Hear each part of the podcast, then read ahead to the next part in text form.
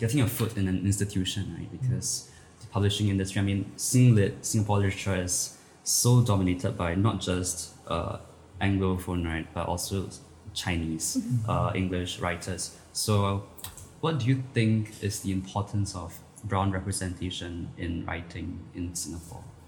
I mean, other than the usual, you know, breaking breaking away from the like the dominant narratives that, that we that we have is also, um, I think brown writers have this. They, or we tend to also like, look back at, at like history, you know, because a lot of our history is often like forgotten. You know, so I would like to like give a shout out to like Pooja Nansi for you know featuring a lot of the like veteran Malay women writers, you know, at last year's like Singapore Writers Festival because you know it breaks away from this idea that Malay women are just sitting at home, you know, uh, you know, we're not educated and things like that. Um, but also I think along the way I've realized that um, we need to continuously have this representation because I think sometimes even when you've done a lot, it gets, you know, um, buried underneath, right? You're either kind of seen as like the angry brown person, um, or people, you know, might kind of tag on you because it looks it makes them look good, you know, diversity. But essentially, like you're still invisible in in many ways, right? So this continuous, you know, effort of like representing or passing the baton, as I like to like say it, you know, to, to like I think the younger, you know, community. Because I guess sometimes people in the scene or like you know, um, activists like to kind of like hold on to their like legacy, you know. But I think it's important to like hand it over so that it continues, right? Um, I don't know if I should share this analogy, but like, I? You like that, you know that. you know, like um, I mean, between the three of us, I'm the only like Malay woman in, in the book, right? And I think it's been very interesting to see how people react. So like, I like to make fun of like Yan and Chris because sometimes, you know, like Chinese men who happen to know them, happen to be same college from them, will be like, "Oh, have you read this book?" And then I'm like. Yeah, I've read that book. And have you seen the play? I'm like, not really, because I was in the play, right? You know, so this, you know, sometimes people consume. You know, it's not it's not just important to con- consume hmm. like media from brown people, but to also, I think, make the effort to know who they are, right? So that it's not just oh, we do have enough brown writers, but we question them, they can't name names. Hmm. Yeah. Otherwise, Yeah. just like token representation. Yes, it's, it's token representation, right? Yeah. So it's not just oh I, I know about this book, so I'm an ally. Yeah. but then you don't really Having on your bookshelf Yeah, at the yeah, a Zoom call. yeah, yes, you know, but actually who wrote it, who edited it, you can't tell. Yeah. So I think that's also like um I think important. Yeah. I've seen you talk about it on your Twitter.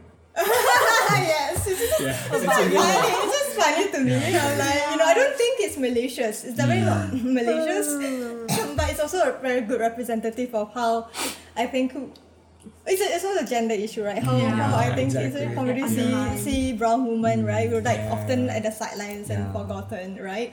Um, or like when we write, people think we're angry or we're attacking, but that's not it. You know, yeah. And so, since both of you are writers, right? Uh, could you share a bit more about your experience in the industry or in the scene, and like what advice you would have for you know like aspiring brown writers listening to this? What? My God, are we? Are we? You're more in the scene than me, right, Sarah?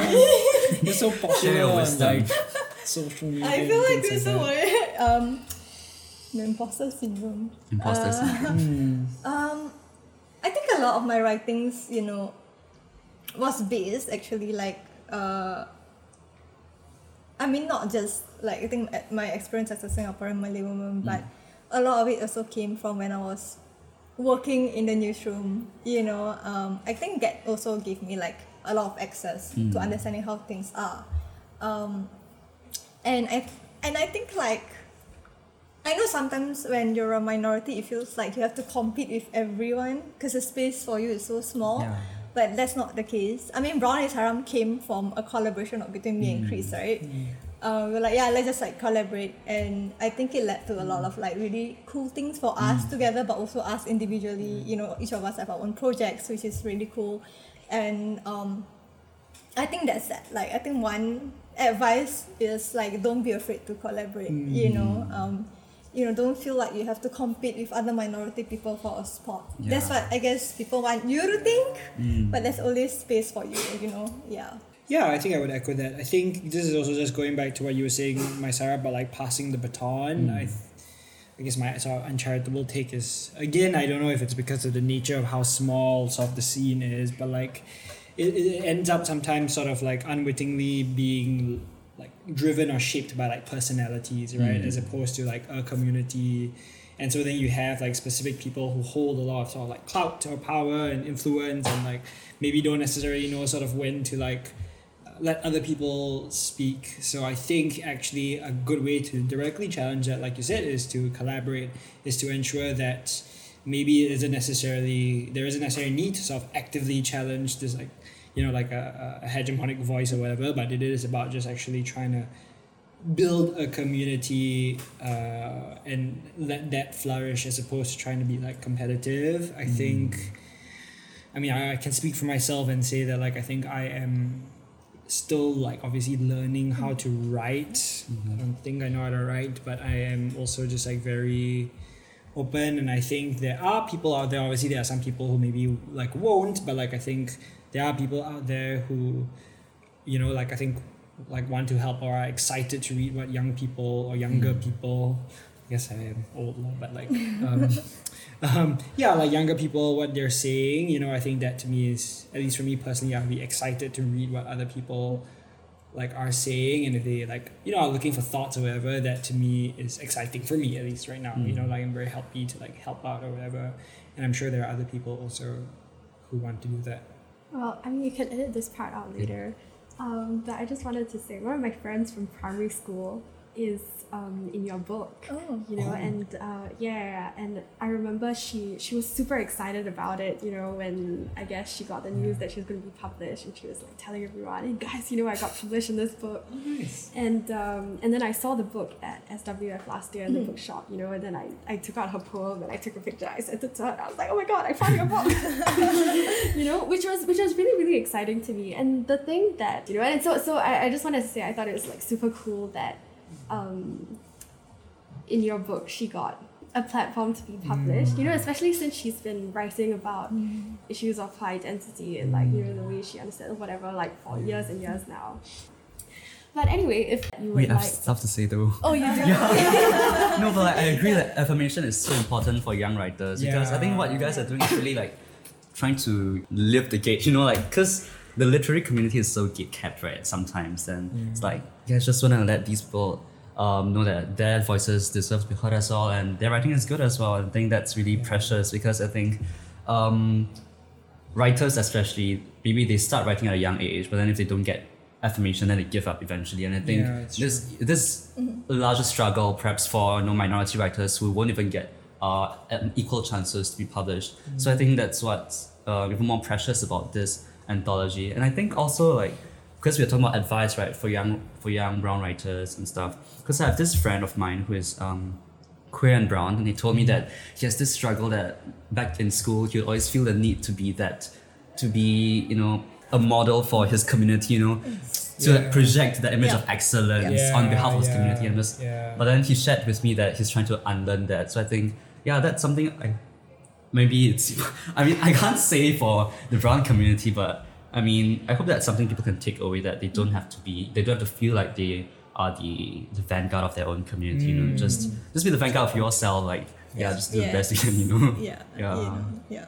I think it, i think that's something that i think every brown person definitely can relate you know? Like you you Mm. have to be successful successful because you feel like if you're not then people will blame it on your community and right and that's why and that's why we a lot of us burn out because we Mm. don't really get to rest because when you rest you're like you're a lazy malay you Mm. know um so i think like you know like i'm turning 30 this year so i feel like it took me a long time to be able to be like yeah i don't really want to be the high achieving malay Mm. woman anymore and that's fine right i think like i want to define what success looks like you know in my own terms yeah yeah and if it doesn't match up to the majority i really don't care Mm. yeah so i think that's also very important to set your pace at the end of the day you also come to realize that you know you depend on your community to help you paved that way. Yeah. You know, um, because you you also meet people from the majority like, oh, it's great, it's great.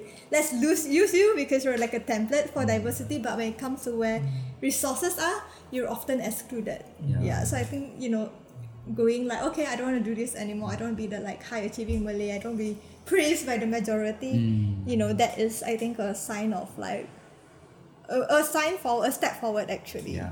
yeah Yeah, I think sort of similar to what the both of you are saying. Another like sort of aspect of this also is what we've discussed, and I know like Mysara has brought this up quite a few times. Also, just sort of like the fear or the worry that we're now like like artists slash writers who write about race and like Mm. nothing Yeah. else. Like that is like Yeah. our thing now. yeah uh, which is also like I think something that sort of disproportionately affects Yeah. minority people, right? You Yeah. suddenly, you know, you suddenly think like, oh, I guess because they are a minority person, they Mm-hmm. should or can talk about race, and like that's it, right? You label them as someone who talks about race as opposed to just like a writer, Yeah. period. yes Um, So that's definitely something that like I think yeah is also something else that speaking to definitely like younger people who are beginning to write or who are beginning to think about things would really just be to like yeah I think as much as the pressure is there I think it is a valid fear right? I mean I definitely sometimes still struggle with like like what do I do with my voice or what should I what should I say? But obviously it is damn tiring also lah, right? And so like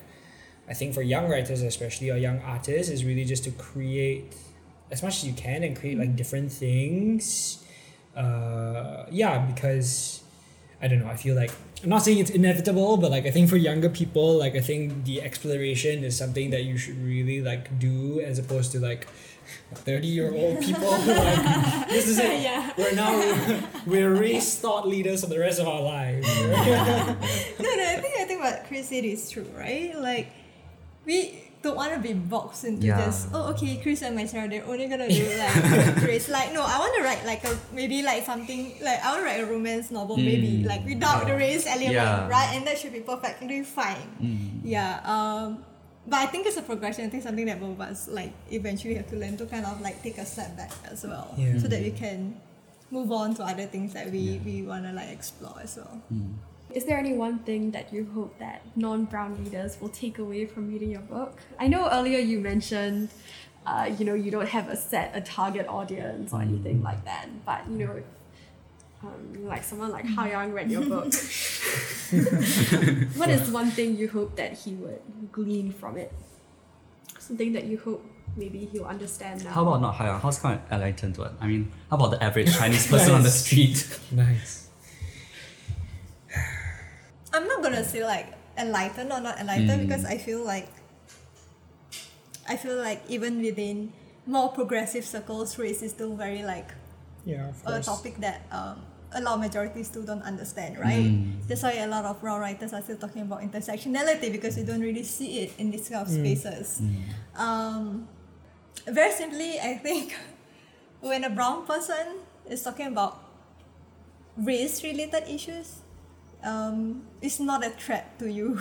like we're not threats to you. We're not here to like take away your privilege or like you know um, demand that you know um, you give everything to us. You know, um, I think acknowledging where you that your race helps you get where you are now Yeah. um, it's not something that like you know immediately erases your effort or something like that. Yeah, you know, and I, I I'm not gonna go into like oh you know we want you to like this and that. Mm. But I think that is a, a, a step that is feel like I would like to still see more Yeah.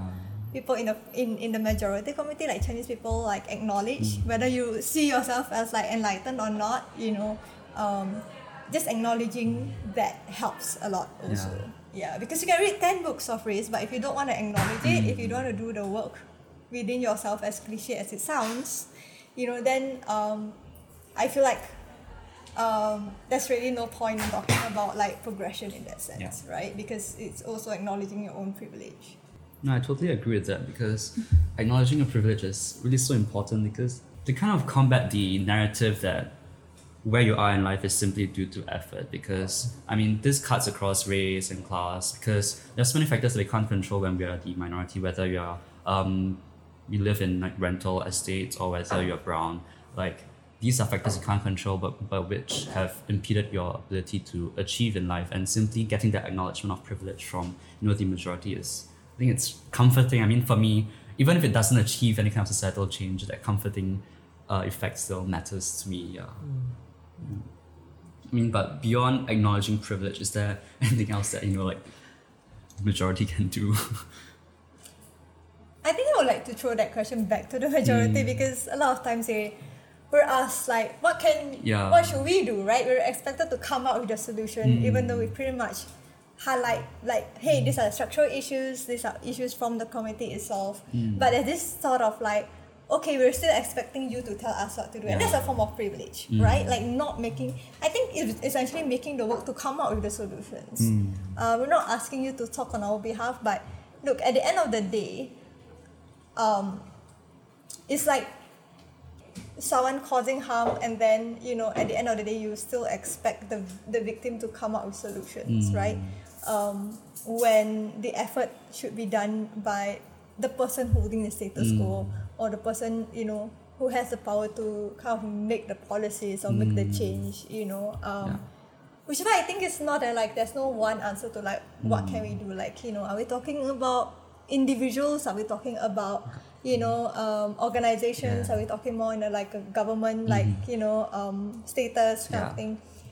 But essentially I think just making the effort right to be like looking at like I guess maybe the an example could be like the organizations that you guys are in and just like oh you know do do we have enough minority representation and even like oh are the minority representations that we have are the, are the ones that we are comfortable with right? Are we still using you know certain um, people in the community to maintain status quo right? Because i think when you have a minority for the sake of being for, for the sake of them you know um, because they are minorities then it just becomes tokenism you know and we still see that a lot. So yeah i think taking the works to dismantle structures that you've already upheld over the years i think that would be a great step hmm. right? I think i wouldn't say that the guidelines or like guidance in how to create solutions is not that it's like whether you make the effort or not it- right? Yeah.